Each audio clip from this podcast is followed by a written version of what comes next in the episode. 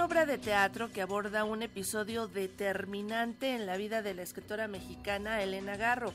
Se trata de Olvida Todo, que se presentará en el Festival Internacional Cervantino.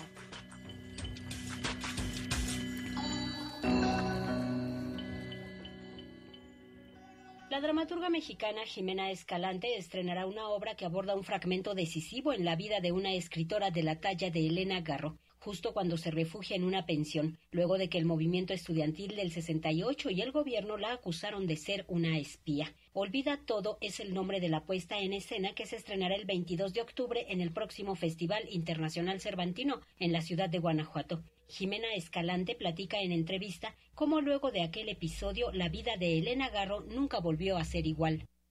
Este es el momento de fuga de Elena Garro, después de que ha sido acusada en el 68, en el 2 de octubre, cuando ella tiene esta acusación, que además es una acusación tripartita, ella queda encerrada, en, digamos, no encerrada, sino que tiene acogida como un refugio unos días en una pensión en casa de una amiga suya en la calle de Lisboa. Y entonces ella vive ahí en este refugio y durante este refugio ella está planeando qué va a ser el resto de su vida. Porque a partir de ese momento la vida de Elena Garro no vuelve a ser nunca lo que fue. El texto, que está a cargo de la Compañía Nacional de Teatro, recrea cómo la noche del 29 de septiembre de 1968, Elena Garro fue secuestrada unas horas por Sócrates, líder del movimiento estudiantil. De regreso se refugia en la pensión de una amiga. Allí fue ayudada por los residentes para cambiar su aspecto y salir del país. A decir de Jimena Escalante, Premio de Dramaturgia Juan Ruiz de Alarcón 2019, este hecho opacó la portentosa carrera literaria de Elena Garro.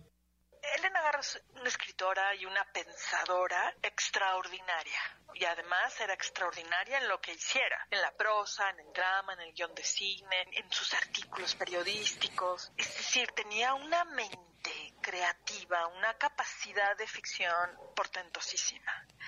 Entonces tenía sus debilidades, tenía sus problemas y manejaba mal sus debilidades.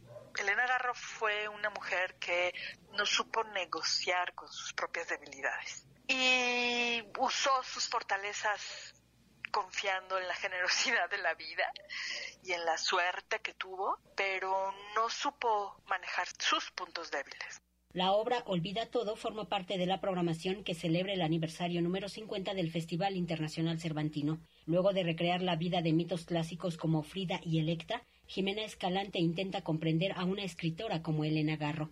Creo que no ha sido lo suficientemente reconocida, ¿no? Es una especie de leyenda negra de la literatura mexicana y una leyenda negra de la política mexicana y otra leyenda negra del movimiento del 68 hay unas contradicciones y polémicas y discusiones alrededor de su figura que no terminan de aclararse y no terminan de aclararse porque tampoco ella fue muy consistente en sus posiciones. Olvida todo se estrenará el 22 de octubre en el Teatro Cervantes de la ciudad de Guanajuato como parte del Festival Internacional Cervantino.